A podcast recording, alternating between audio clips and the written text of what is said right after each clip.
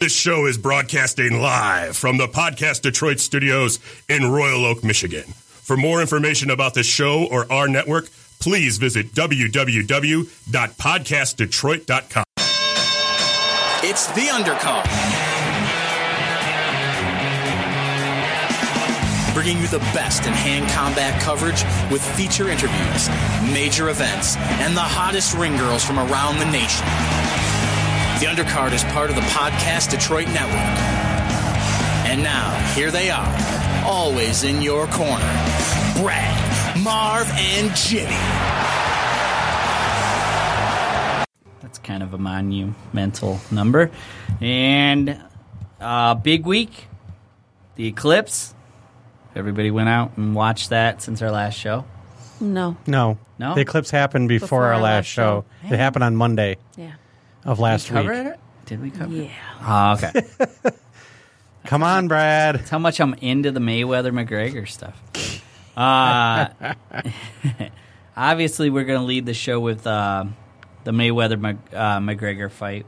We're going to recap it, talk about judging issues, talk about the stoppage, talk about streaming issues, which unfortunately Happened a lot. happened a lot, and then we're gonna go go to go to task with uh, Fox Sports uh, reporter Skip Bayless. Who? Well, we're- Skip Bayless. Who? Skip Bayless. Who? Skip Bayless. Who? Don't make me keep saying his name. Who's he on likes first? that. No, I'm just saying who because he really doesn't matter. I know, but he says stuff for effect, and it just pisses me off. Yeah. Okay, but you, all you have to remember is uh, who does he work for? Uh, Fox Sports. Yeah. All you have to do is say that, and nothing that comes out of his mouth should Oh, y- ever be should ever be listened to. He was annoying when he was with ESPN before Fox Sports. Uh, Well, that's probably why Fox up. picked him up because they're like, "Oh, we like that guy. He says absolutely nothing that's real." no, ESPN was having money problems. I think they're still having money problems, but uh, yeah. So Mo money, mo problems. money, more pro- no money, mo- no problem. Yeah. ESPN. I don't think their their marriage with Disney has been working out. So we're just gonna go uh, really quickly and recap the fight. Um, Jimmy, Well, yeah. jump, jump in when you want. Rochelle, Okay. jump in when you want. Uh, these are just thoughts I had watching it. One, I thought it was really cool during the whole telecast. We didn't see Dana White. I honest to God I agree. thought at one time he would get in the ring, do something. Yeah, Uh, he was part of the press uh, post press conference, Yeah. but he had no part of the pay per view whatsoever. yeah, so, that was good. so that's a thumbs up to Showtime. yeah, No, my favorite is they refuse the Kardashians. yeah, Yeah, I, I heard. Yeah, I heard about that too. Yeah. So uh, Mayweather looked amazingly relaxed as Robert uh, Byrd, the referee, was um, reading the instructions. I thought Conor looked. I thought he looked nervous. I thought he looked out of his element. No, I think he just looked focused. Focus compared to Mayweather blowing kisses or doing whatever he was doing and relaxing just showed that Mayweather was a little bit relaxed, I thought. Uh, round one, I had it very boring. Uh, no one was throwing punches in that, but who did throw more punches was McGregor, so I gave the round 10 9 to McGregor. Round two, McGregor. Uh, McGregor's promise of knocking him out in the first round had already Passed, passed right? and he wasn't really doing damage to Mayweather. They were re- they were really just tapping tapping punches. But when May- when Floyd Mayweather's not throwing anything, Yeah. McGregor wins that round. So Right. 10-9 again uh, for McGregor. Uh, round three, that's when the hammer fist started to become an issue, in which McGregor was starting to, when he had Floyd's head down, uh, would throw hammer fist. He was warned by Robert Byrd. In retrospect, I thought at the time Robert Byrd at some point in the fight should have taken a point away, but I'm, now I'm glad he didn't because we know how the outcome ended. But there's another round for McGregor because Mayweather Wasn't once really again doing much. Yep. So 10-9. Uh, round four was when Mayweather picked up the pace and started actually uh, doing some stuff. Mm-hmm. Yeah, I had motioned or I had talked to Jimmy and I said I thought he was gassed in the third round. I really do think McGregor gassed in the third round. Uh, I, I still I, I I rewatched the fight, and I still don't agree. I don't agree. It wasn't until the later rounds that he got gassed. M- McGregor fights with his mouth open. That's just how he fights. He fights that way in the UFC. He fights that way, you know, in the thing. He was not. He was not gassed. Um, but the picking up the pace of that gave uh, Mayweather the 10-9 round. So his first round that I gave him. Um, once again, these are just observations for big fights. I like to just go through it. Um, basically, in round five, it was uh, McGregor tying up Mayweather more, and who was controlling in the middle of the ring was Mayweather. Mayweather was actually walking down Conor, and Conor was backing up, something that Mayweather said he was going to do. He said he was going to come forward, and Conor was running away almost like in the Diaz fight to get away. But round five, it, uh, Mayweather 10, Conor 9. Round six, another Mayweather round, 10 9. Round seven, another Mayweather round, 10 9. Both fighters said it would not go the distance. And at that point, I'm thinking everybody said it because of pay per view sales. Because you remember, everyone everyone was getting a percentage of the pay per view sales. So they're going to say something crazy like that to get people to buy it. Uh, a win, a win is a win, but they're both saying it won't go the distance in the the prep because they want more pay per view sales. They're getting a percent of it. Round eight, I gave back to McGregor, uh, just for whatever He I was- observed in he- that round. Uh, in in round eight, he was uh, Mayweather was coming forward, and uh, McGregor was hitting him with a lot of counter punches. So Mayweather was more aggressive, but uh, McGregor did a lot more in that round, and that was the round that he got gassed on. He was he was doing too much. He was in the deep waters. He hadn't been that far before, uh, especially not in a boxing match. Um, and it, it just really he was able to to do the counter punches, but it gassed him. It took him out. Right. Uh, round nine, I gave Mayweather 10 and I gave McGregor 8. At this point, McGregor isn't doing anything. No, Uh, Mayweather's boxing reputation's on the line and he's looking to finish it. Yeah. It looked like he could almost finish it in round nine. And then in round 10, Saved by the bell. yeah, round 10 at the exactly the 105 mark uh, robert byrd had seen enough yep, uh, exciting finish not because it was a great boxing match but because mayweather you know he's throwing the right the lead right and every time it's connecting with mcgregor and it looks like mcgregor's going to go down Yeah. um, And he was out on of- his feet. yeah and that's the end of the fight Yeah, some post uh, post fight uh, quotes. Conor said that uh, Mayweather wasn't fast. He had no power. He was just more composed. Um, and then Mayweather came out and said that he owed fans because of the Pacquiao fight. He felt Yeah. like that uh, he had let down his fans during the Pacquiao fight. And he wanted to come forward. And to, to the credit of Mayweather, he actually did do exactly what he was going to say. yeah. Um, I don't know who said this, but this is not my quote. But uh, it might have been Showtime.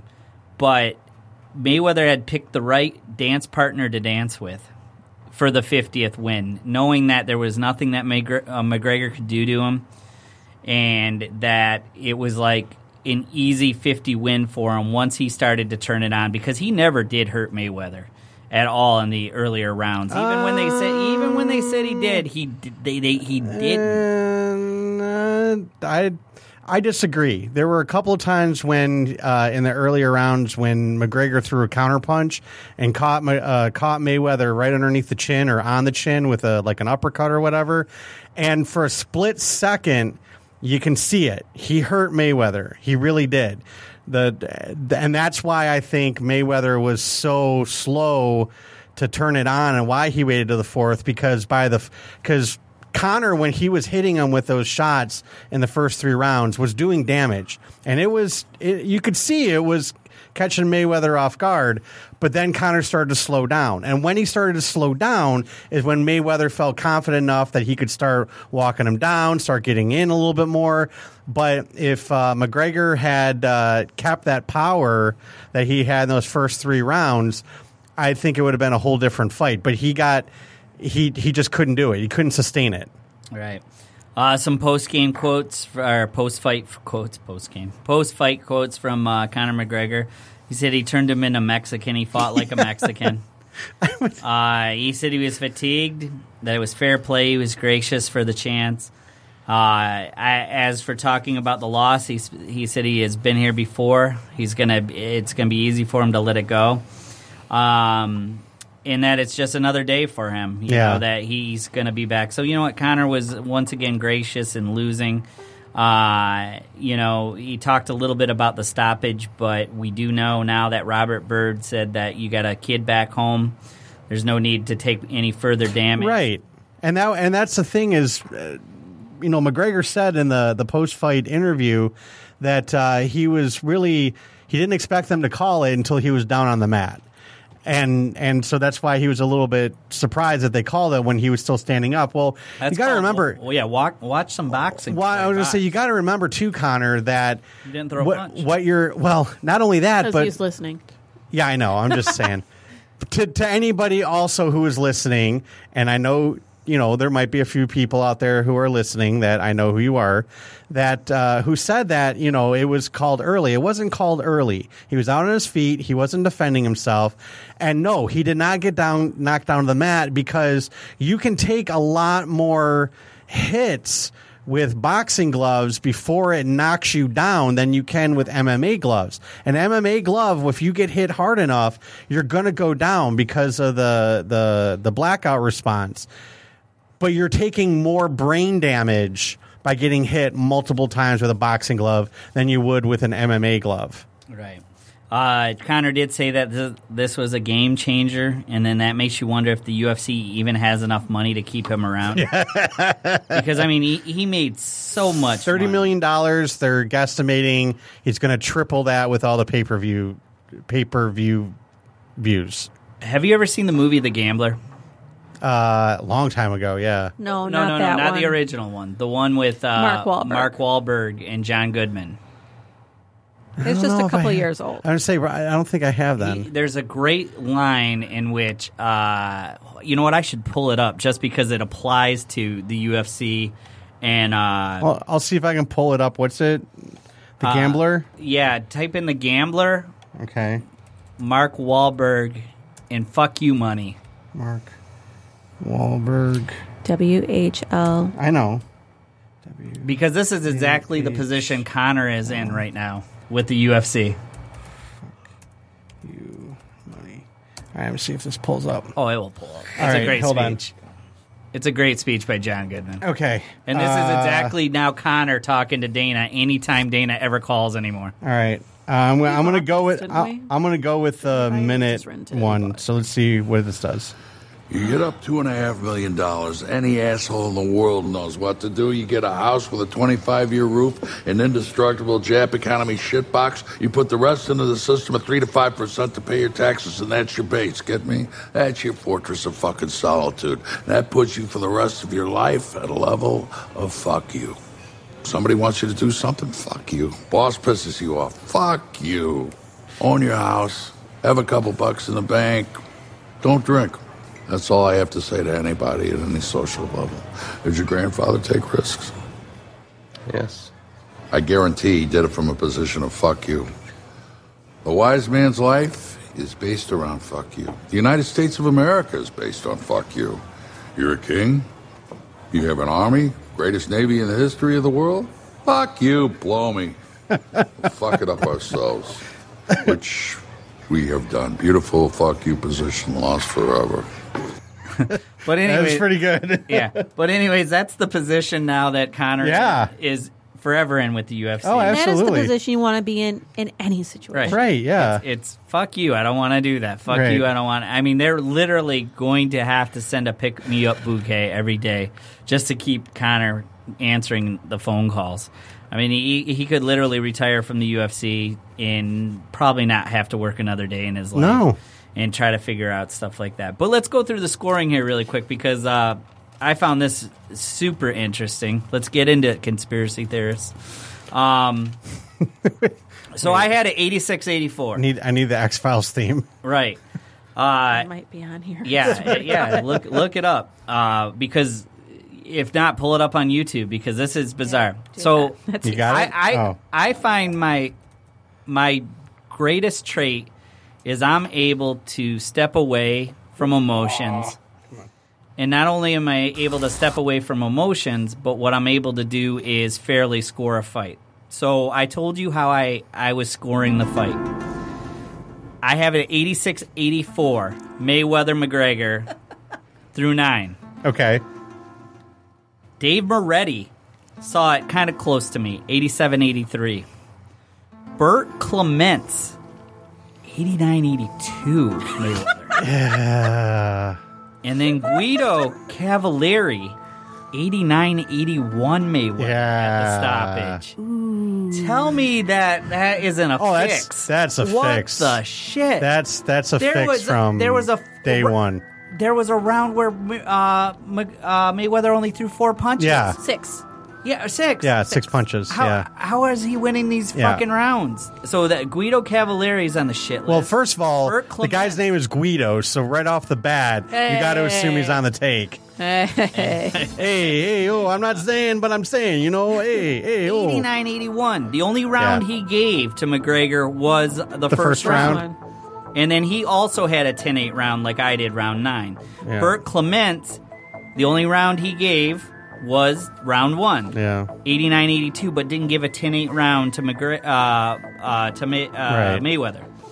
89 83, I see that a lot more. Yeah. As I'm 86 84. I am so happy Mayweather ended that because Yeah. people would have looked at those scores. Oh, and I know. said, They would have been "Fucking First three rigged." rounds Yeah. were clearly McGregor. McGregor's. Anybody could see that. Yeah. A blind squirrel could see that. Way to make our sport shitty, judges. Seriously. Well, what do you expect? You got to know all the judges in Vegas That was are under punishing- Mayweather's take. No, I, not under Mayweather's take. They were going to punish McGregor for doing what he was doing. I really do believe that. You're stepping into our world. Uh, but we're see, gonna, then I, I believe. I that well, was okay, and that's that's a possibility. But if that's true, then they have even less integrity than if Mayweather had paid them. Is this a remix? Or is this what it actually sounds like? This is what it sounds like if you let it go past. oh, good God. It's Oh, Club, Yeah. Club, Terrible. Club de Coveney. Yeah, Oh, dude, exactly. Just see a bunch of aliens on 80, Area 51 going, yeah. The full song is five minutes long. They, you only get to hear like the first like forty-five seconds in the opening of the show. shit, this is longer than the Smoky Man's life. Ooh, too soon. Too soon. Too soon. He soon. died like season nine. What do you mean too soon? I don't know how many seasons were there? 11? And then he I came back don't in the even know. movie, so he Yeah. didn't even really die. Wait, wait, Ah, wait. Spoiler. Hold on. Now we got to Now we got to go to this one. Spoiler. This is the Illuminati's song. Oh. See, th- this sounds more normal. This is the Illuminati version of the of the X Files theme. I-, I like it better without the. Mm, mm, mm, yeah, But now, but see, wait, wait, wait, wait. Give, give it to me again. give what to you Uh, again? No, start it from Dance the beginning part. Oh, again, okay. really quick. All right, This hold one? on. If I do my unsolved mysteries voice, it could probably be really creepy. All right, ready? All right. If Dave Moretti is to score at 89 or 87 to 83, Burt Clements 89 82, and Guido Cavalieri 89 to 81. Folks, we need your help out there. He loves his impersonations, by the way, If you know whether they're good or not. whether Burt Clements or Guido Cavalieri was on the take, call 1 800 Crime Stoppers or whatever the number was. Uh, one eight hundred Vegas pays. Unsolved Mysteries used to freak the shit out of Oh, me, dude. Like you'd watch it in the Unsolved dark Mysteries and freaked like- everybody out. And you always the sketches were so so random. Generic. You always saw new I know. somebody. You're like, that's Larry down the street. Oh my God, that's Uncle Joe! exactly. Larry don't have a red truck or is six foot five, but that's Larry. right. Oh my God, that's Uncle Joe, but without the beard, and he has hair. that would be my Uncle Joe because we wouldn't know where he would take off to. So lucky for us, it does Oh, boy. not go to a judge's decision Yeah. because that would have opened a whole. That would have just. bleh. Um, but there was lots of streaming issues, Yo, yeah, Showtime uh, failed. right? Like, and, big time. and and the funny thing about it is, uh, hold on one second. What are you looking up? What are you looking up? What are No, you no, looking no. up? I'm responding back to somebody. Production Oh. value is going. yeah, yeah. Don't respond to anybody while we're doing the show. That's for breaks. Tell them they can call in. or they can call in, right? Okay, tell tell us about the streaming issues, Jim. Well, that's what I'm gonna. I'm gonna Look- try to. Uh, I had a great article about it. I gotta find it. streaming again. issues. Uh, okay, I'm trying to find. Showtime is hit with a class action lawsuit from Mayweather versus McGregor streaming issues. Mayweather versus McGregor is over, but Showtime is about to be involved in another fight. A fan is suing the company cable or the cable company and pay-per-view distributor because he was unable to watch the boxing match Saturday night on Showtime's app due to streaming issues, according to the U.S. District Court in Oregon's official documents. Uh, the class action allegation complaint, which was filed on behalf of Zach Bartel, states that Bartel purchased the stream for $100 on Showtime's app and that all he was getting was grainy video, error screens, buffer events, and stalls. The complaint, which was penned by attorneys Michael Fuller and Mark uh, Geragos, uh, contains screen- screenshots demonstrating Bartel's issues. At the same time, uh, defendant's system was unable to stream the Mayweather fight in HD. Plaintiff was able to watch other streaming services on YouTube and Netflix in crystal clear HD as usual. Plaintiff took a speed test of his internet just to make sure the issues weren't being caused by a bad connection. In a statement sent out on Monday, Showtime said it would ref- issue refunds to those who bought the fight but could not watch it. The statement said that there were only a quote unquote very limited number of people con- uh, people contacting them saying they could not watch the bout. Uh, refunds are handled at the point of sale. While we received a very limited number of complaints, we will issue a full refund for customers who purchased the event directly from Showtime and were unable to receive the telecast. Showtime released a statement Saturday night saying that the main event from Las Vegas between Floyd Money Mayweather and Conor McGregor would be slightly delayed due to pay-per-view issues. UFC Fight Pass, which was also streaming the mega event, faced issues as well. And many people, including UFC fighters, complain on social media about not being able to watch that on that platform. So Yeah. Were you ever like disappointed uh, about something not working technology wise, like over the years? Oh God, yes. You could go way back. oh God, yes. I well, okay. So my phone, a printer. Every time I put a printer into my computer, it fucks up somehow. the the printer fucks up or your Printer. computer fucks Printer. up. Every Okay. time. Then you're not doing it right. Yeah. Mine was. Did do you remember? well, obviously not. If Do you, you said remember every the time. contest that uh, when the Prince Bat Dance video aired, you had a chance to win the Batmobile on MTV? wait, And wait. the- say that again. Okay, so back, uh, and you can Google it. Back when the first Batman came out, The you know, it was the, Batman the, the Tim Burton. Right. Okay. You had a chance to win a Batmobile from MTV, like one Okay. of the ones used in the movie. I'm Batman. And when Deal. it, the whole day I'm watching it, and when the bat symbol flashed during uh, one of the times they aired Prince Bat Dance, you had to call in. But when you called in, you didn't even get a busy sign. It said like this number is not in Yeah, use or something, yeah. and I was like so disappointed as a kid. Yep. 1989, you know, so Yep. it's uh, crazy.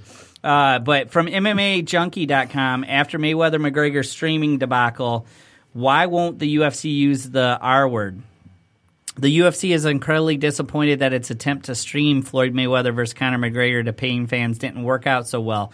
Probably not as disappointed as the people who paid $100 for the fight they didn't get to see, but still. Showtime, on the other hand, is so disappointed that it's actually willing to use those magic words, as you said, Jim, uh, a full refund.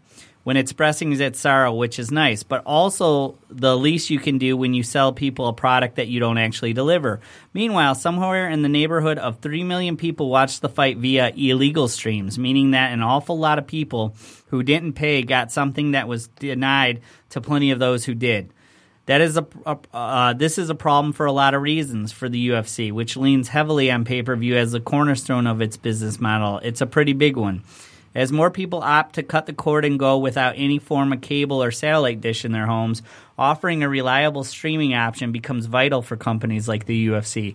Cracking down on uh, piracy of those streams that also has to be a priority, but the technology trends in social media point to more and not less sharing, which means it's only getting easier for each person to become a broadcaster, him or, his, or herself. It's not a problem you're going to going to sue your way out of. That brings us to Saturday night's boxing match. I suspect that no one really wanted to pay hundred dollars to a collection of already wealthy people in exchange for a fight of questionable value and significance.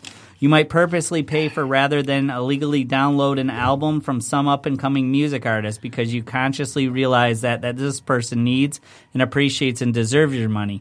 It's hard to work up the same sentiment for the two rich guys fighting over a jewel encrusted money belt. So, why did so many people pay for the fight anyway? Why was the m- demand so crushingly high that it outpaced the ability of the streaming providers to actually provide it?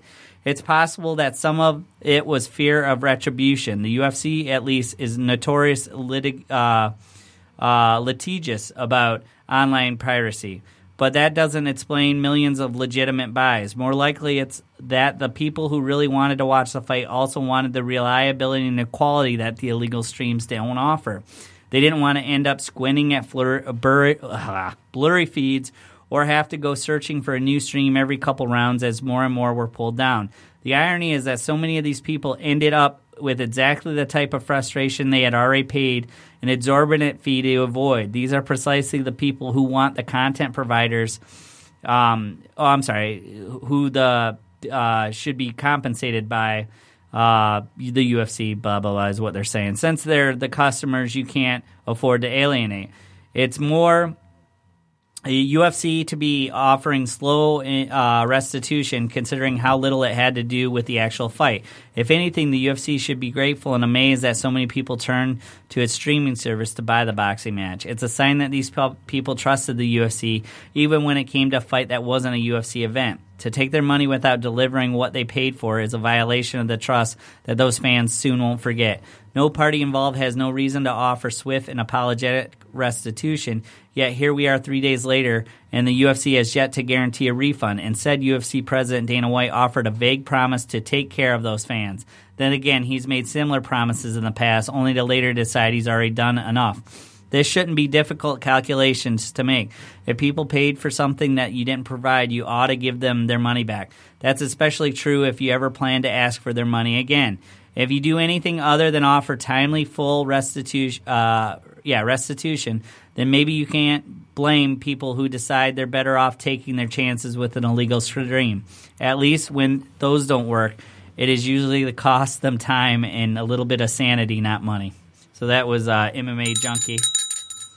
Uh, well, and here's the problem, though. Um, it's very difficult to prove that the stream didn't work. Um, you you would have to investigate. You would have to have somebody that backtraced the signal to the carrier by username and see if there were any issues, and that would cost a lot of money.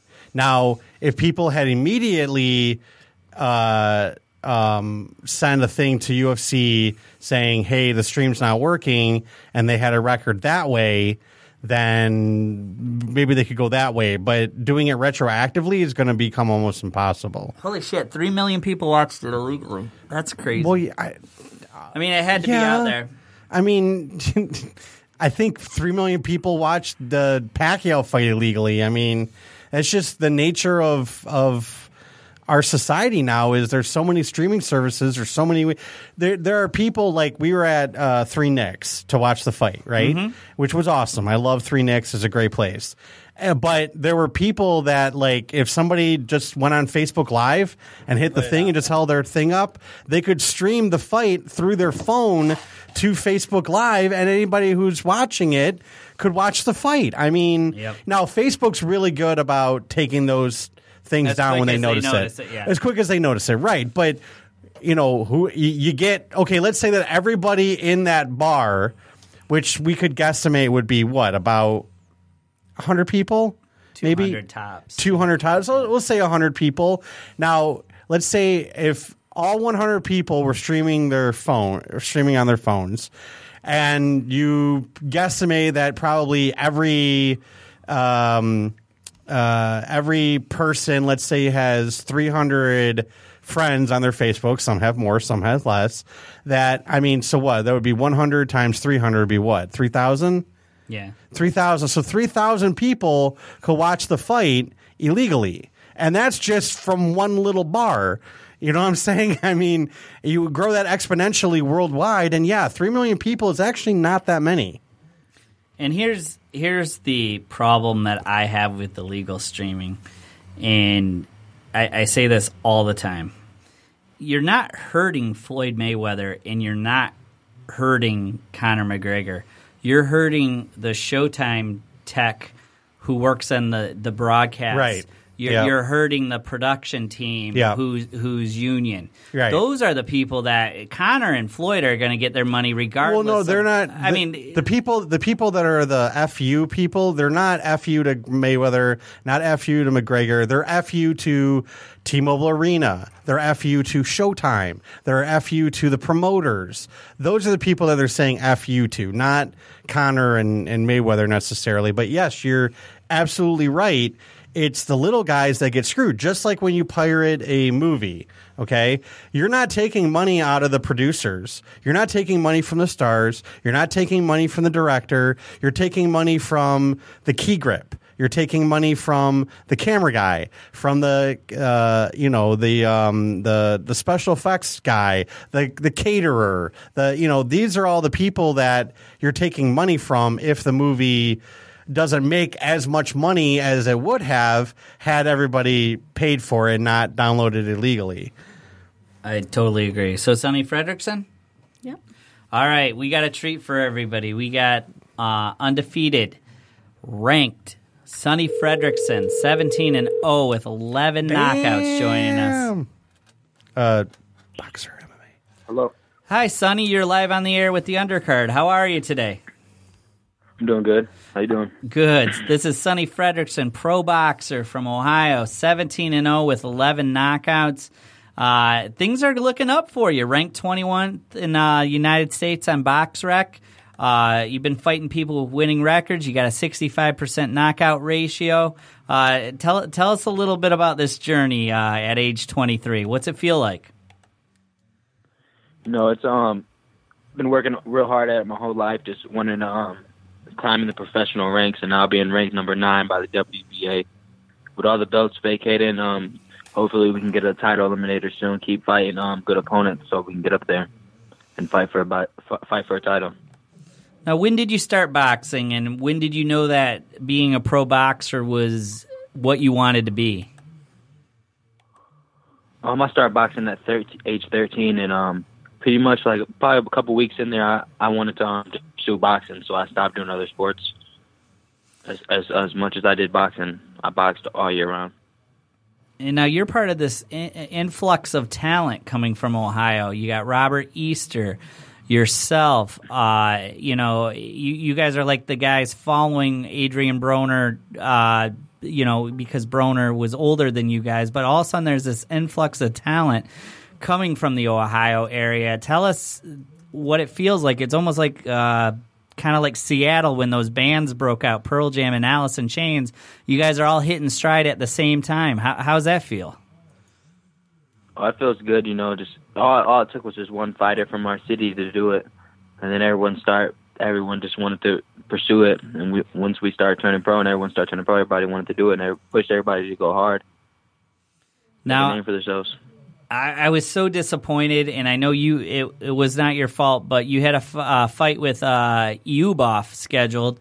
It was going to be on Showtime, and you know his, his style versus your style. I was very excited for that fight. I, I thought both of you guys were going to provide entertainment, but the fight didn't happen. What what's, what is looking like it's going to be your next fight? Is there any talks that are happening right now?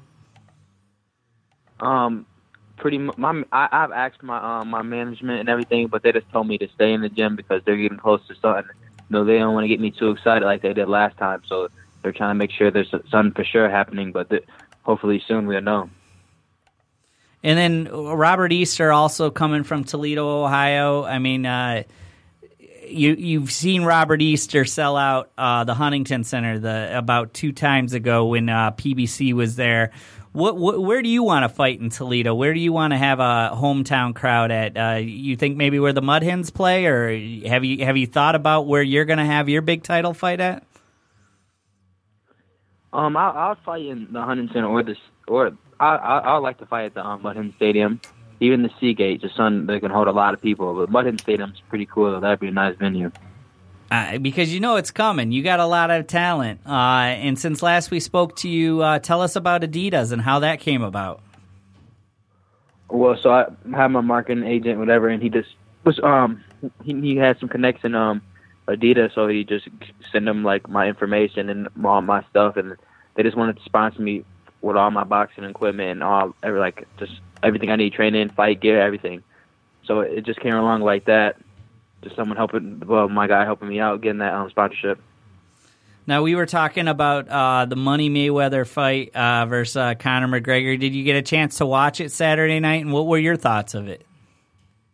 Yeah, I got to watch it. I, um, I, I feel like Floyd Mayweather wasn't really trying too hard, but um, Conor McGregor surprised me with how good his boxing skills. Right, He, he didn't look he didn't look bad like I thought he would.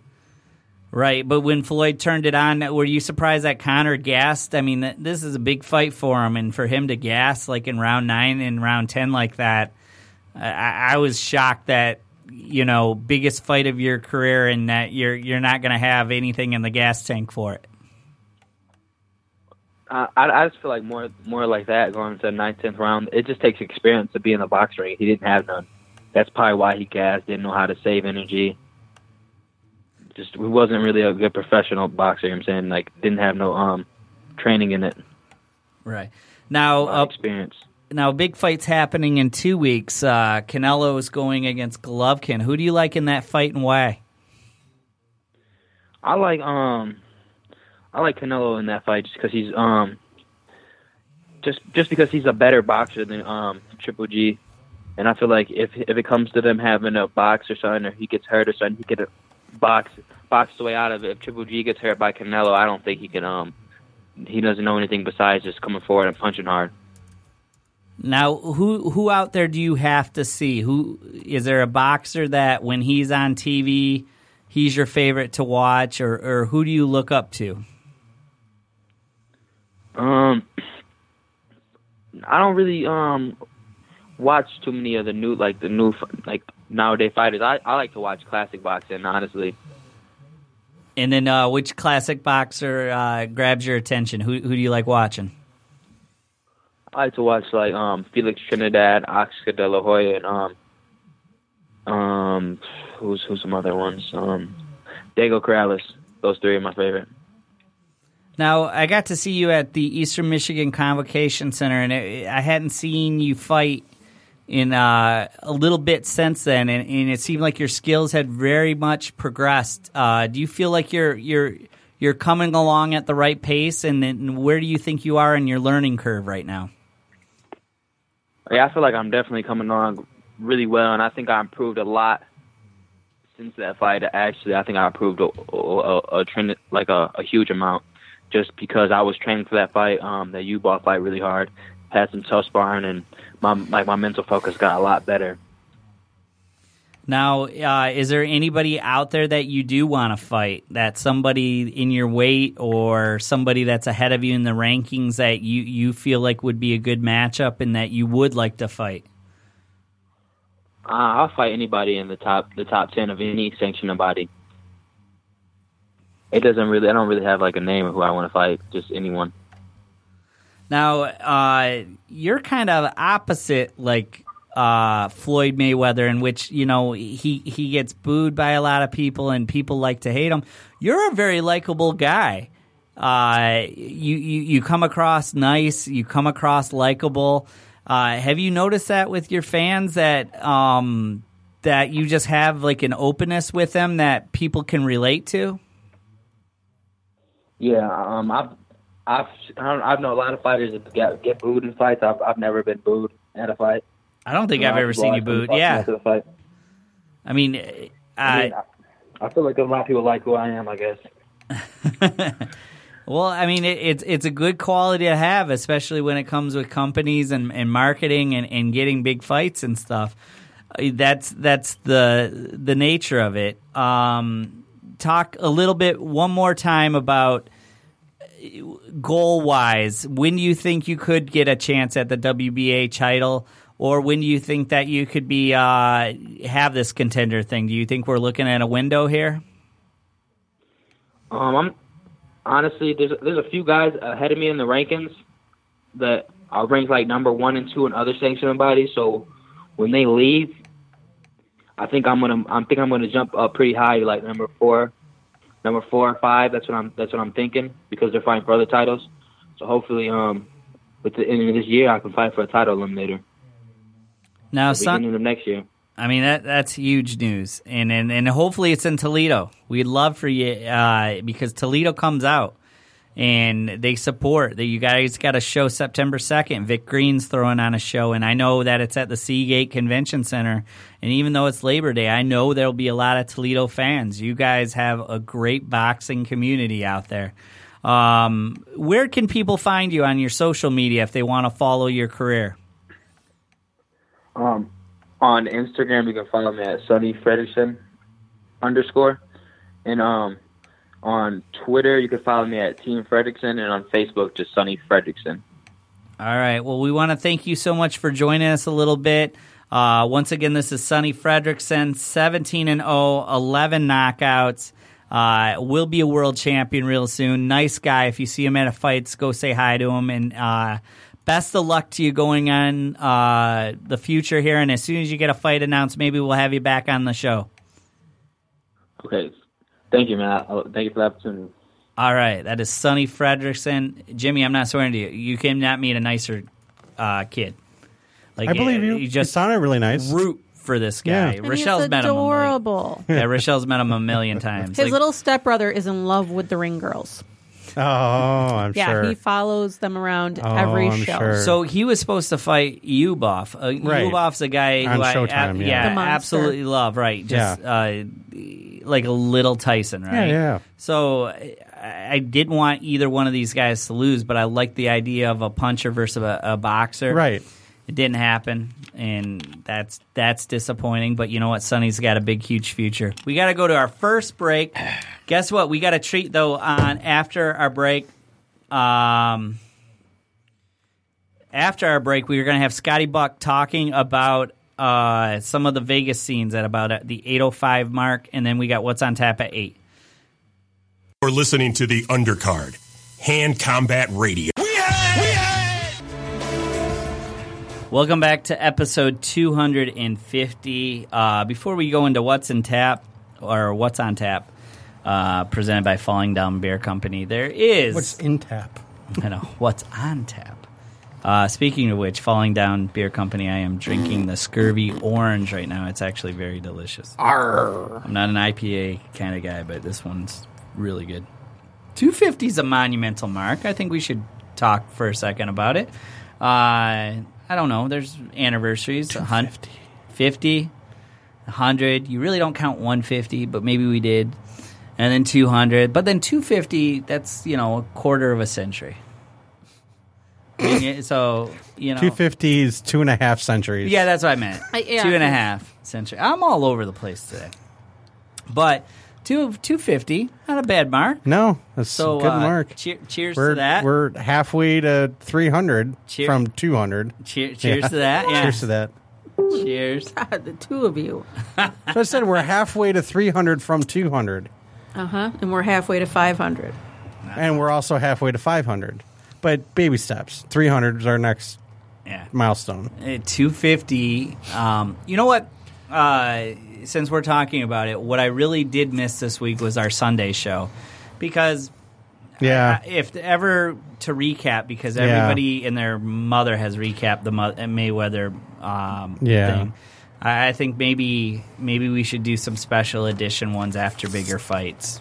That way we can. I I would agree with that. We would You know. not have been up to do a Sunday show. I know, Depending but- on when it was. Yeah, but I'm just saying. Uh, this Sunday? There's no way. I'm saying depending on when it was. Yeah.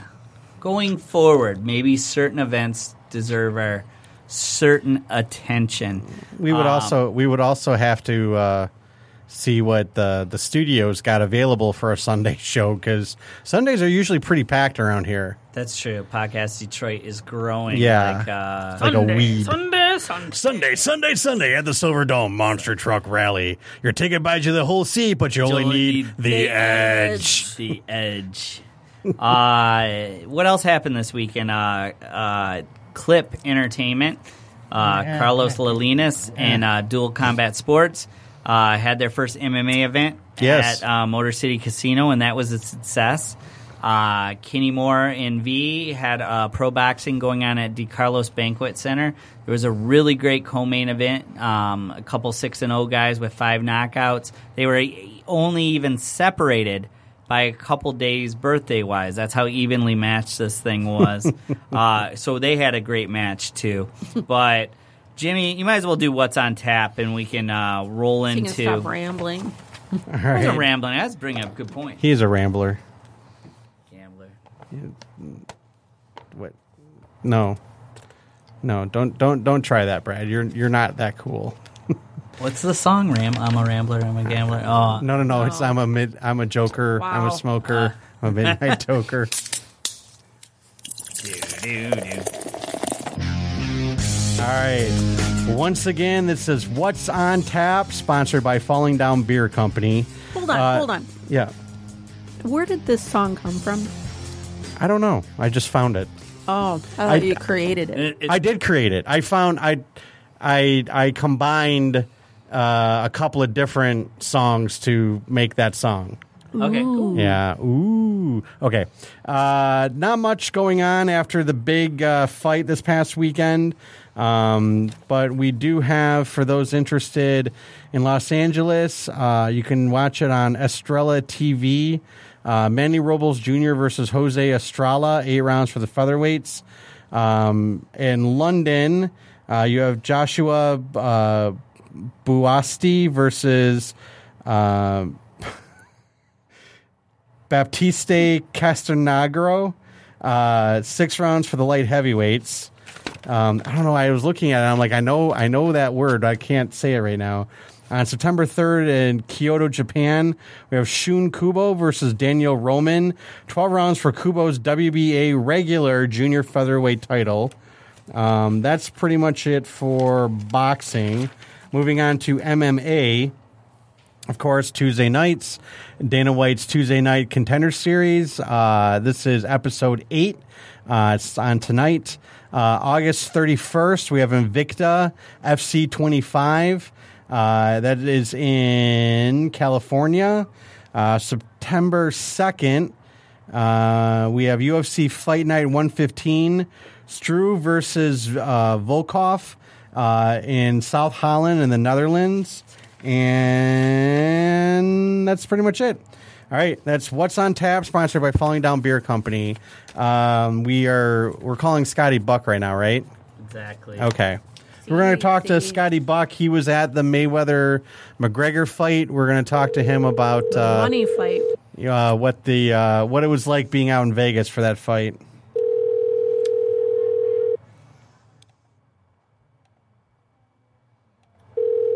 He knows you're calling, Brad. He's ducking your calls, man. He does. We're a little early though. What time are you supposed to call him? Eight oh five. Your call has been forwarded. Ah, that's all right. There we go. We'll, we'll call him back in a second. He's probably waiting for the 805. uh, after the Scotty Buck uh, interview on what what happened in Vegas. Um, I owe an apology to somebody, and it's going to go out on the podcast. And it's That's okay. accept your apology, Brad. I know. I should always apologize to Jimmy. You know what? You know what's weird? Uh, while you were doing what's on tap, I was trying to find that uh, Max Schmeling, Schmeling. How I kept saying it with different names. Yeah. Somebody took that down. What? It's, it's missing because like when you were having problems with pronouncing, yeah. I was like, I'm going to play that Max Schmeling thing. Oh, again. yeah, yeah. Max Smell, uh, like different voices. It's gone. Oh. I don't know how. Why would why would that be taken down? Copyright Mm. issues. Like that's my, that's my tool. Oh, yeah. Um, but I do oh, the have- website's down? Yeah, like uh, like it says that it's not there anymore, and so I was just trying. What was the website? Um, trying to find if it's even there anymore. Hold on. And I know, but what when you looked for it, what did you search? How to pronounce uh, Max Schmeling? See, now I say it correctly. By the way. It's Uh, gone, man.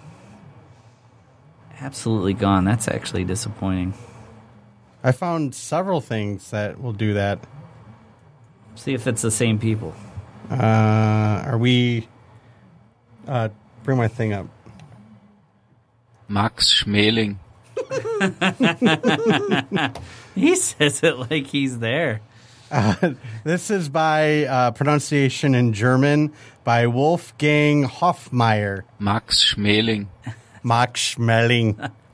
That has to but be see- a drop every time we struggle because I- Schimling. Schmeling. Schmeling, Max Schmeling. Well, no, actually, the drop that we need is someone who goes, "Oh, his name is Max Schmeling."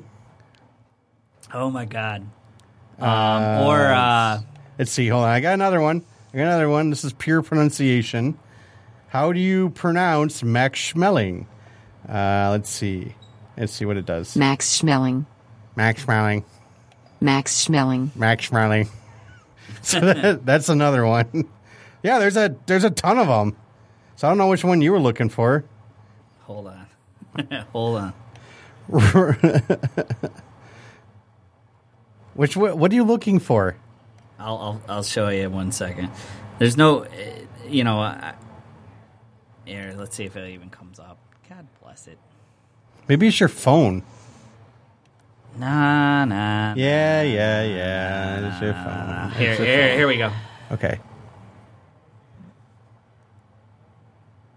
Great radio, Brad. Really great radio. What? What? Not going to work here anymore anyway. From Office Space, where Oh, they yeah, can't yeah, pronounce his yeah. name. Hold on, hold on. Let me go back to it. First, Mr. Samir Naga. Not going to work here anymore. That could be the drop too. that, that that actually could. That's probably a better drop. That's actually probably a better drop. All right, let's try I don't know why people time. have such a hard time with my name. Not a- Na e not a jot. E not a. At least your name's not Michael Bolton. Yeah, exactly. Just call me Mike, and they get all mad about it. Does it ring? Oh, there we go. Through the power of Skype. I have the power. He-Man. Hello. Hey, Scotty. Uh, it's Brad, live on the undercard. How are you today? Hey, what's going on, Brad? All right, we're joined by Scotty Buck, and we don't want to waste too much of your time. We know we're, uh, you're not feeling too much. You're under the weather a Got little bit. Sick. Oh my god. Yeah, I get a little sick. I'm the only guy who gets sick in the middle of the summer. Well, no. Well, you were traveling though. Everybody gets sick when they're traveling. And, you know, I worked out. I went. I went to work out at MGM, Uh huh. and their gym is so. I can't. I, like, I don't want to throw MGM under the the Do it. like, Do it. rug here, but oh my god, man, their gym is just nasty. Is a train wreck? It, it's just like I'm telling you, like I was never the same after I worked out. Like, I went to work out. It's like I'm like, oh man, I want to. you caught the crud, didn't you? I was never the same after I left the gym. Yeah, you caught the crud. Oh man. Yeah, I, I caught some, I caught something. I'm Yeah. sorry I to thought everything that happens in Vegas stays in Vegas, though. Yeah, no, that's Ex- you can't remember what happens in Vegas. That happened Saturday afternoon. Well, tell us a li- tell us a little bit about it. We walk us through it. not, Um, not the gym. yeah, not the gym, but just Yeah, just just let's talk about So, how uh, did the Irish really invade Vegas? Was there a lot of Irish So- fans first? so I'm, so I'm going to start. I'll just start from the beginning. I got in Thursday afternoon at about one o'clock, and um, you know, I, I got in, checked in my room, walked around a little bit, and I'm telling you, it was dead. Like, and for a Thursday, like in Vegas, because you you anticipate the hype, you know, like you're saying, the Irish people, because I've been there for a lot of, you know, like Con, um, Canelo, and you get a lot of those, you get a lot of European fans come in that are just that so- like the soccer fans, Right. They love, they love to back their their their sports, their fighters. And I'm telling you, it was it, there was nobody there. It was like a ghost town. I, I think I took a picture and sent it to you. Yeah, So- there was no one near the the gathering place in the lobby where everyone No, so- gathers. So, so there's so there's like so when you walk in MGM, there's you walk through the doors and there's the ring where they have the MGM, around the the lions in the ring, and everybody takes a picture. And it's like I'm telling you, and I, and I have no reason to lie. Like it just it just it felt like it almost felt like when Floyd fought Andre Berto. Like just nobody cared. Right. and and yeah, I know it's Thursday, but at the same aspect, like people go for a long weekend, you know, to be part of it, and especially with you know a fight of you would think this magnitude. So um, it was. I mean, it was you know it was kind of lame at first, and then I was up till about I was playing cards till about three thirty in the morning. I'm telling you, like it was just there was there was no atmosphere. Hmm. Friday, Friday we went we we hung out at the pool, and uh, at MGM we were at Wet Republic, which is kind of it was uh, it's a day club, and it was I mean it was packed. I mean wall to wall, people everywhere. Um, it it was it was really cool because I've never done like the day the day thing. I'm usually a night person, and Yeah. and it, it was crowded. So I don't know what it was like around town because I was outside the whole day till seven thirty at night, and I am almost embarrassed to say this, but I was in bed Friday night at eight thirty, and just just because we you know we we hung out in the day, which we never do. We you know we were.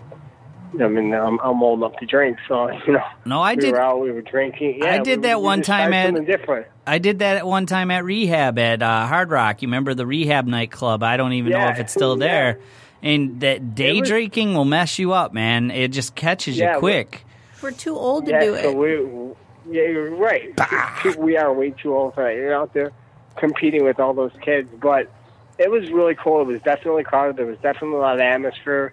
We were we were next to these guys. There were like 20 of them. They were all from Brooklyn, and then they were crazy. They all had like their New York hat on. They were all hang, hanging out, picking up girls. And then next to us were these guys from Ireland, and they were the complete opposite. Like they had their shirts on. They were just like chilling out. It's because the And they were Irish will burn. relaxing. Yeah, yeah. And um, but it got it got kind of crazy, and uh, like I said, I don't really really know what the atmosphere was like Friday night. But I woke up Saturday morning. I like to wake up early and get breakfast. And I woke up. It was like seven thirty, seven. Went downstairs, hung out for a little bit, and they had this breakfast.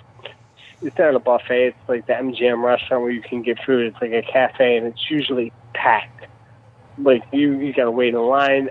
Walked right in, sat down, ordered my breakfast, hung out, and there there was just like no, just no real like what you. I kept asking myself, so when's it gonna happen? When's it gonna pick up? You know, when's it gonna get crazy? And uh, I ate breakfast, hung out, and as I was going upstairs, I I got in the same elevator as Ken Porter, Oh, nice. Tom Porter's dad Yeah. and and I, I'm like Ken Porter, right? He's like, yeah. I'm like, you guys, you guys are fighting tonight, right? He's like, no. And I didn't even know he wasn't fighting until I asked his dad. Yeah, they have it on didn't know the Tuesday or something, off. right? Tuesday it got Yeah, canceled. I I didn't I didn't even know because I haven't really been following boxing with the kids off summer, and obviously I don't do my Team Bug boxing page anymore. You know, I just I just you know, my kids are home for the summer. I'm just enjoying it. I'm enjoying summer, you know, and catching what I can of boxing. And he said, no, I pulled him out because we're going to fight Danny Garcia. So he said that that fight's going to happen. And then, uh, you know, went back to the room and we walked around a little bit Saturday, just did some stuff, and um, we got ready for the fight. And I think we walked over to T-Mobile. Man, it had to be like seven o'clock, and it was nuts. I mean, absolutely bananas. And because we were at MGM, and you have to walk. All, we had to walk down on the strip. Right. The strip's a mess. It's not like it's like. I mean, don't know how. It's just like it's like you get all different sorts of people. You know, you get you got the, and we're always like we we always say like I don't understand how people bring their kids to Vegas. You got the half naked people, the, the, people with the cards, the hooker cards. Yep. You got Spider Man drinking a 151 bottle. but uh, he'll take but pictures was- for a it- tip too. Yeah, I'll take pictures. Yes, sir. and uh, it was crazy because I mean, you couldn't even walk down the strip. That's how crowded it was, and it, you didn't like you wasn't expecting it because in the casino, but leading up to that, it was I mean, like honestly, it was it was lame. It was really lame. It took us a while to get to um, T-Mobile. We finally had to get there, you know, because the the walkway to New York, New York from MGM is, is under construction. You think they would have fixed that too? Right. with this fight coming up. So you would have thought that. So we had to walk down the strip a little bit to uh, to get to it, and then cross the street, and it was, just a mess. But when we got in the stadium, uh, uh, I'm going to throw MGM under the under the rug again. So we get to the stadium, we, check, we get all the way upstairs. We, we get our tickets, and we look at our tickets, and my and my MGM gave us two different seats. So my wife's in one section, and I'm in another section. We we, we got comp seats Right. because we we both gamble enough where we where MGM treats us very well, and you know, and we're very loyal to MGM, and we love it there. But when we looked at our tickets, we didn't look at them before we left the hotel. When we picked them up at roll call, they put her in a different section. She was like 223, and I was in 220. And we were, and, my, and we were just like, okay, now what? So we called over to MGM, and uh, they gave us, they they connected us to a person, and uh, he he actually walked. He actually walked over to uh, MGM. We met him out front, and they upgraded our seats. Nice. So so that was that was great. So we we we got there. I don't know who fought bef- who fought before Gervonta Davis. I didn't. I haven't gone back. to Uh, Jack, ba- Badou Jack. Okay. Okay. So we got there right when Gervonta Davis was about to fight. Right. And I'm telling you, I, I, I didn't take any pictures, uh, but I'm telling you, no one was sitting down. Like, and honestly, it was a quarter full. Like the seats, and there was nobody really there to watch it. When he fought, same thing. Nobody was in. Like it was empty. Like the place was literally. I was like, oh my god! Like nobody's nobody's coming to the fight. And uh, and uh, after after he fought, it. I mean, there were not. I mean, there were there were probably, if I had to take a guess, ah, man, I don't, I don't want to this cl- maybe 5,000, 6,000 empty seats. I mean, it was it was pretty sold. Like you'd have For the main look, event? but if you for the main event, like you could- you could look like it just depends. The whole the whole bottom floor though was Right. sold out Right. and then there's there's another level like a mid level, and there were seats scattered. There were seats, maybe there weren't. I mean, maybe a couple thousand, you know, seats total that weren't sold out, but they don't they didn't sell out the whole arena. I don't know if that was the tickets like the upper bowl. They only sold out part of it, and then the other bowls were all filled, you know, filled up. So, um, but it, it all filled in when when Floyd and Conor um, fought. Yeah. Uh, now, my theory on this, and this is what I'll say, and then I want to hear your opinion. I th- I didn't think it was a good boxing match, but I thought it was a good event.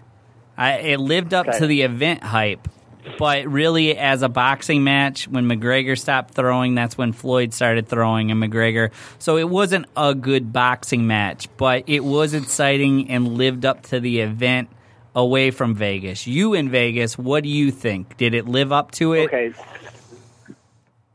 So I have a couple. I got a couple takes as always. So, so I asked my wife because my wife is a casual boxing fan, and I'm like, we were just talking about it last time. I'm like, what'd you think?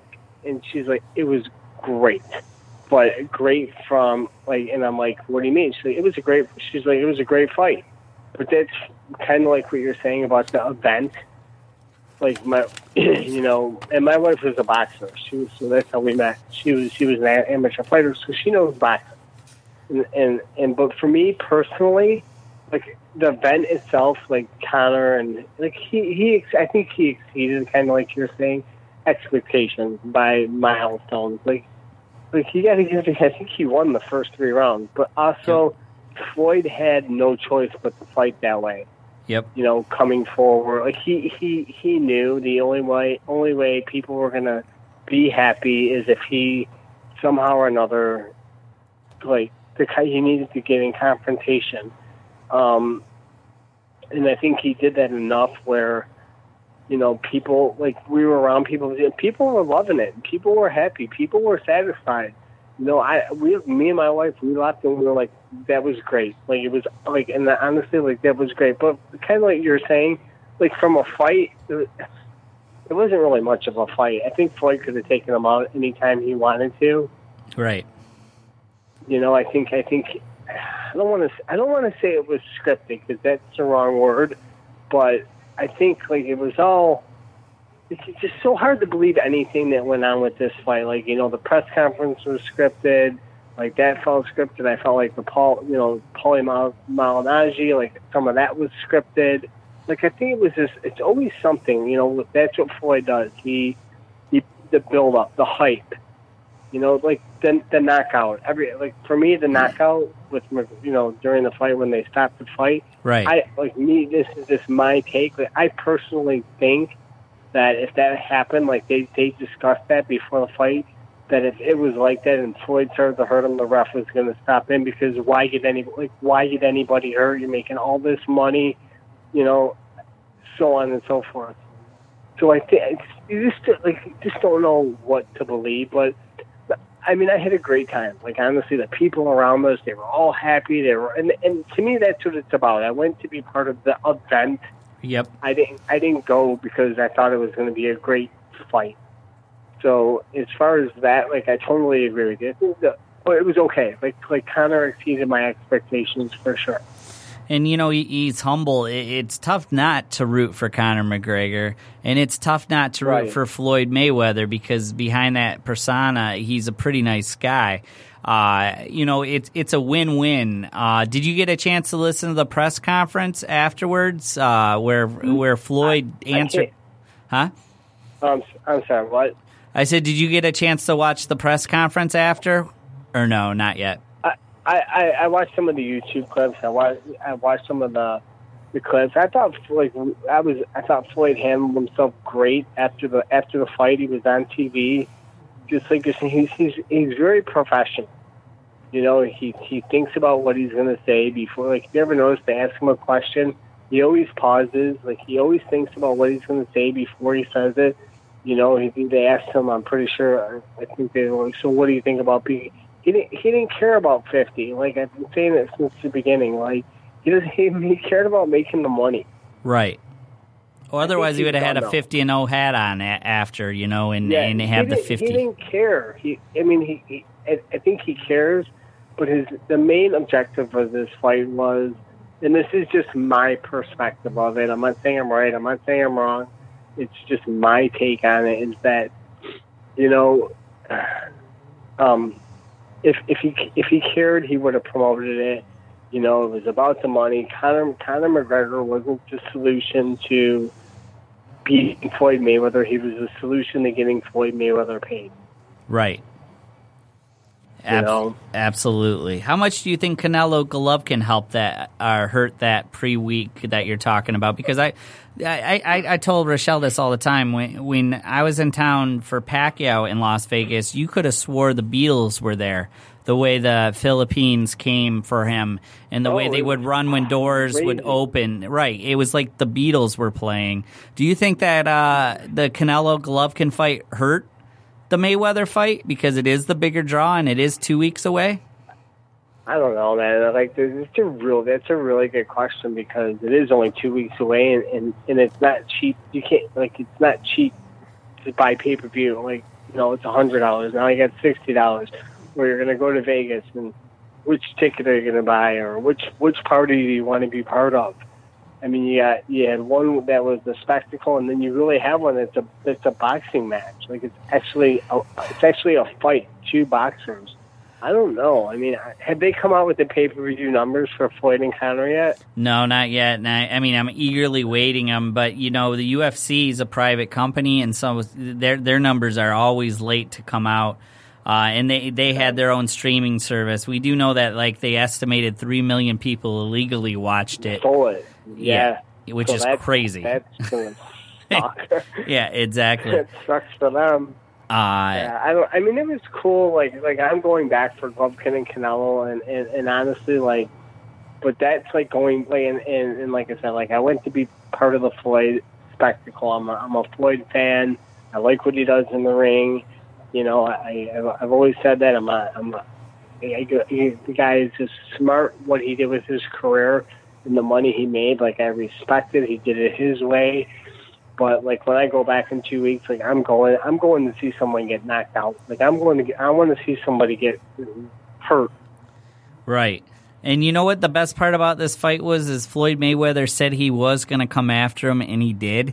He felt like he owed the fans from the Pacquiao fight because that fat, that that fight was so boring.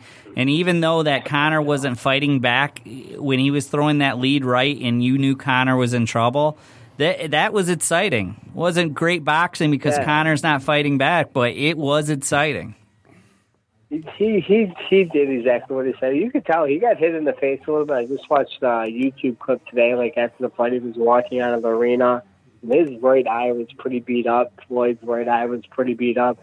I mean, he took some he took some punches. He took a that one uppercut that was pretty good in the first two rounds. I don't remember what round it is. He ate an uppercut. I mean, kind of tried. I mean, it's just you gotta, gotta give him some credit too. It's like who who isn't a Conor McGregor fan right now? Like, give the guy some credit. He got in the ring with the best fighter in the world and went ten rounds his first fight. How many people could say they can do that? Exactly, but what I would say to you though, could he last two rounds with Canelo or or Golovkin? No. I'm, I'll tell you what, man. I'll tell you. I, um, who was it? I think I read an article that Max Kellerman said Errol Spence or uh, Crawford would have both beat Floyd the other night. Yeah, and and, and it, it's possible. You know. Yeah, I think. I, but but here's the thing, and this is the good thing. I, I think Floyd's done. I I don't I don't think we'll ever see him fight again. And the reason I say that is you could tell. I mean, even though he fought McGregor, like he's slowing down. Like you could tell, Yep. like he's not reacting well. His his his and his he picked the perfect opponent. Like he knew he could get away with saying, "I'm coming forward. I'm going to come forward." This whole he he knew he wasn't going to get hurt too bad. Um, so it was he. I mean, his whole career has been like that. You know, he's picked the perfect opponent at the perfect time, but he, but he keeps winning. Like you know, people want to shut him up, and someone beat him. You know, it's that simple. Now, I was thinking legacy, and, and I wanted to talk to you about that and have Jimmy and Rochelle in here. This this is Floyd's legacy, and tell me if I'm wrong or what what you think is different. One, his battle with Top Rank and how he took over his career. That's going to be his number one thing. He changed the game, and he called the shots when he left Top Rank. Uh, number two, you never got let down by him. Every fighter will have a letdown fight where they're just not themselves. We never saw ever in his career Floyd Mayweather not have the endurance to go the distance, not be ready for an opponent, not outwork an opponent. That has to be something that maybe no other boxer had ever has ever done. Has not had a Right. letdown fight. You know what I'm saying? No matter who it was, Right. he was always ready. I think we talked about it when I was on the show. Like the closest I've ever seen him, like to almost like where I was like worried about that he was going to get beat was Maidana in that first fight. Mm-hmm. And he had to weather Like, the for storm. six- yeah, he had to weather like another like, but the, the guy, you know, he always, you know, I I, I asked Leonardo Tyner a long time ago, well, why is he training? like why how does he do that? He's like he trains like he's broke.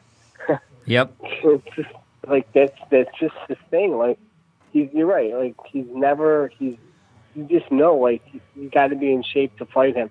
Think, but think about it. Like Canelo, he outlasted him. He was young, twenty like twenty one years old. Correct. Same Me- thing. Maidana, like these guys just can't. He's always been. He's he's you know. Yeah, it's crazy because he always he always figures out a way. He always says that he's always going to figure out a way to win. The Canelo, the top rank, yeah, the top rank. top rank, he he paid them wasn't it like seven hundred and fifty thousand dollars or something like that to buy his way out of Yep. it.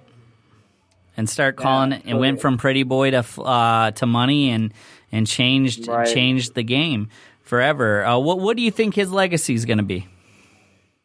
I don't know, man. Some people just love to hate that guy. I think he's great, honestly. Like I don't, I don't. I think the guy is unbelievable. Am I going to put him in my top ten all? I mean, I don't. I've never done like really done the top one, two, three, four to ten. Right. But like, honestly, like, how do you? I know a lot of people don't put him in their twenties, and like, the guy he beat everybody, and he, and to top it off, he made a, he made close to a billion dollars in his fight career. Exactly. Changed the game. You know, uh, but he cha- he really did. He really did change the game. But but you, I guess my question is because I know he's got guys like um, Gervonta Davis now and Badou Jack. Which and I don't know Jack won, and Jack looked the best he's looked. Yeah, I I saw Stevenson and him might fight next. I saw some clip of it today that Stevenson wants to fight him, so maybe that'll happen. Although I'd like Stevenson Ward still, if yeah, possible. me too. He, he, I, I'm I'm totally with you on that. But it's crazy because can can Floyd do what he did for himself for one of his fighters? And a lot, I think a lot of it was what Floyd was his personality. You know, like he either loved he he was a great. he just said, was he a villain? You know, people just how many people how many people just bought pay per views to see if that guy would to to lose. Right. Well, you you figure he was the villain most of the time. Vi- villain versus Ricky Hatton, uh, Gatti. Right. Uh, people wanted De Gatti to win. De La Hoya was the the pretty boy of the sport. Pacquiao, uh, that was before his bad remarks, I believe, and, and Nike dropping him. Uh, I believe Right. that uh, you know people probably wanted Pacquiao. He probably always had the people that wanted him not to succeed, and then at the end of the day, uh, very successful in business, and and hopefully. Hopefully he can catch uh, lightning in a bottle with Mayweather Promotions and, and, and keep it going because I, I think he's good for the sport. He draws people in, and that isn't a bad thing. No, like like did this like, and I know a lot of people that this fight. that was that fight really bad. Like, or should I say the bad fight this past week was that really bad for boxing? No, it would have been. I mean, was it real, like honestly like it- it, like because people I think I think like I said like being there and the casual fan and the MMA fan and the people we were talking to all like everybody was happy. So how many of those people now are going to tune in like you're saying to Canelo and Triple G? Maybe it helps those pay per view numbers. Like, oh, that's what boxing's about. Maybe people who never tuned in before, you know, maybe maybe because Floyd bit the bullet and came forward and wasn't so defensive, maybe he helped, you know, bring more people to the sport. Now, it could have been bad for boxing. I don't know if you were listening to our show earlier. I, I think you said you might have been, but some of the judges, uh, uh, Guido Cavalieri had it 89 81 Mayweather, which is just absolutely absurd. There was times when Mayweather wasn't even throwing punches. I had it 86 84, but I gave uh, Floyd a 10 8 round in round nine. Burt Clement had it 89 82 Mayweather. The only one that was close to the way I scored it was Dave Moretti. So if that thing goes the distance and those scores come out, that would have been bad for boxing because then it looks like That a fix is in. bad. I mean, totally agree. there- I thought, could think Conor win like the first three or four rounds? I, I had Conor win in the first three rounds, and then I had Mayweather win in the next four. Conor winning uh, round eight. And then I had a 10-8 round Mayweather where McGregor just stopped throwing, and then you know it, it ends in the round ten. He was exhausted. Exactly. he was he was done. I tell you, like we were cracking up though because there were a lot of times that Floyd would get like he was hitting Floyd on top of the head. Oh yeah, the hammer punches. Uh, D- But, and we're like, okay, you don't, you don't get the, and that's why I kind of was saying in the beginning. I don't want to say it was scripted because that's the wrong word to use.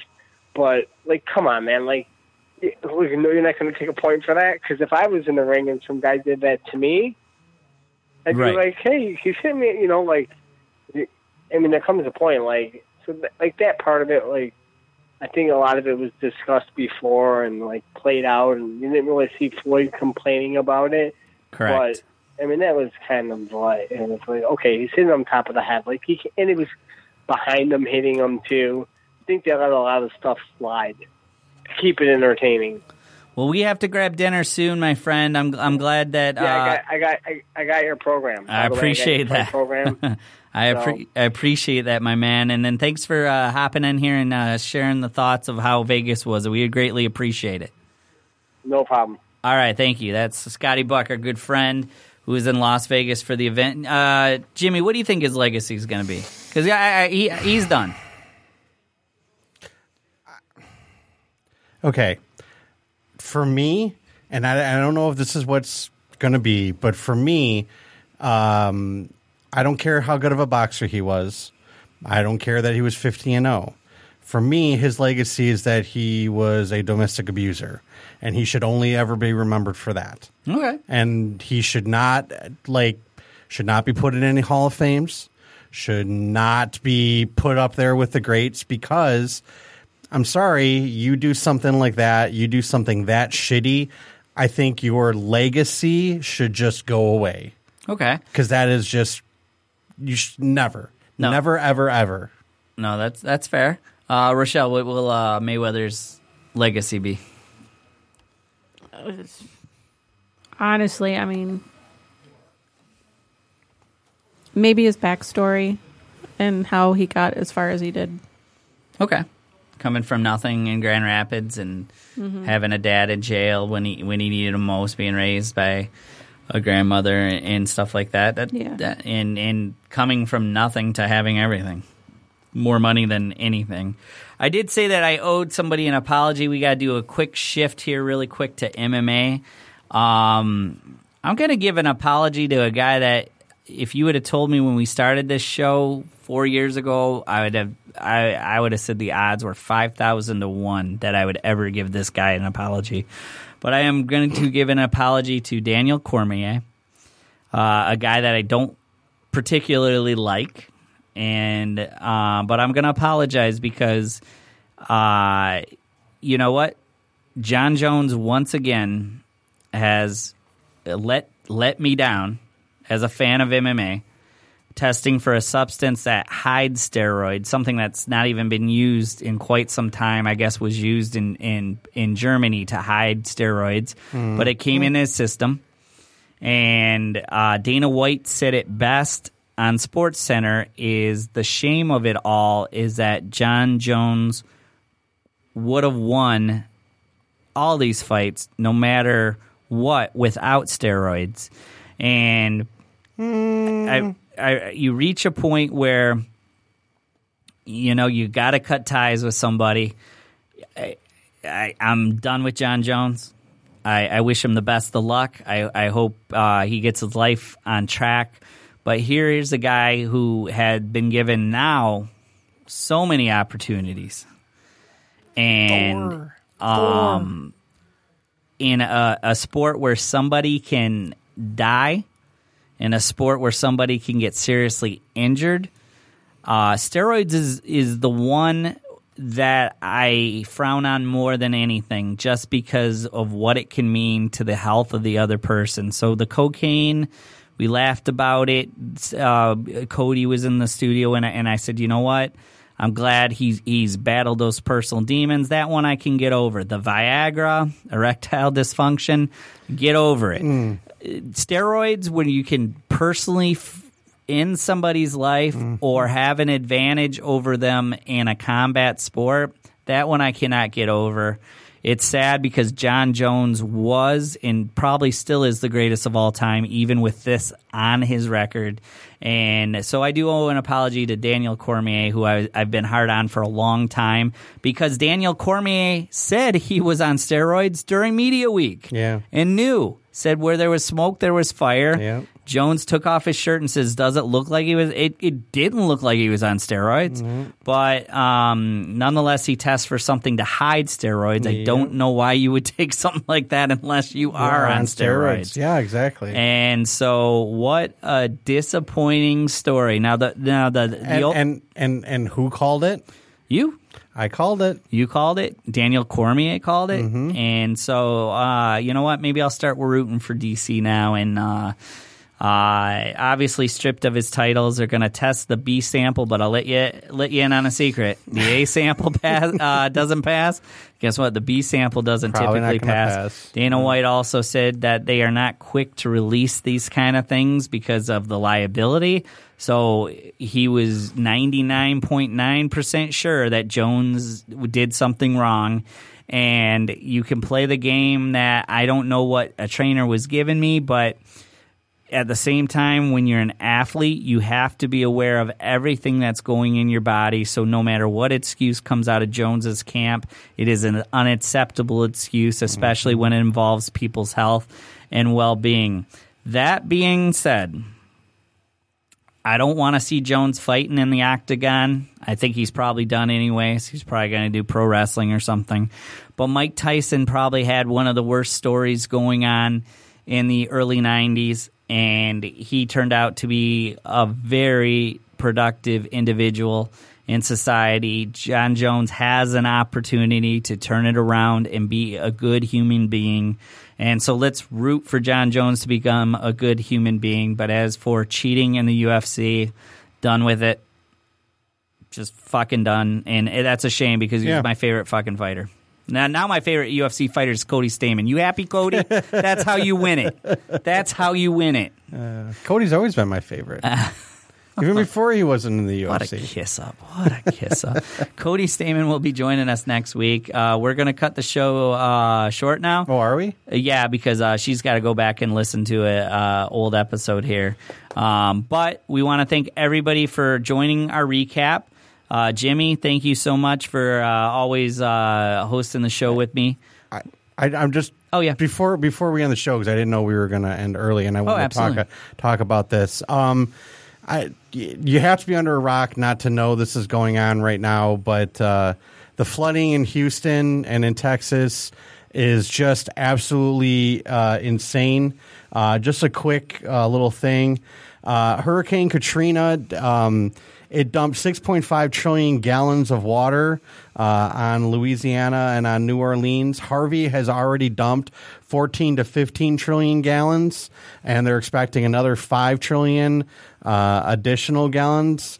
So, anything you can do to help these people, I mean, this is a, a natural disaster, the likes of which we haven't seen ever. Like, this is be, far beyond Katrina. So, if you can donate if you can you know if your church has something um, donate to the red cross um, i know that there's Give a lot blood. of Even give if- blood yeah Right. give blood uh, i know there's a lot of national guard units that are gearing up to go down relief efforts FEMA. contact somebody contact somebody contact somebody from fema whatever i mean we all need to pitch in and uh, and and help these people because it is just absolutely devastating what's happening right now and it's not over it's still going on and it's not going to be over for several days and then the cleanup the destruction of everything uh, after this is just going to be massive so. Yeah. Well, I was at um, my friend. She's a nurse, and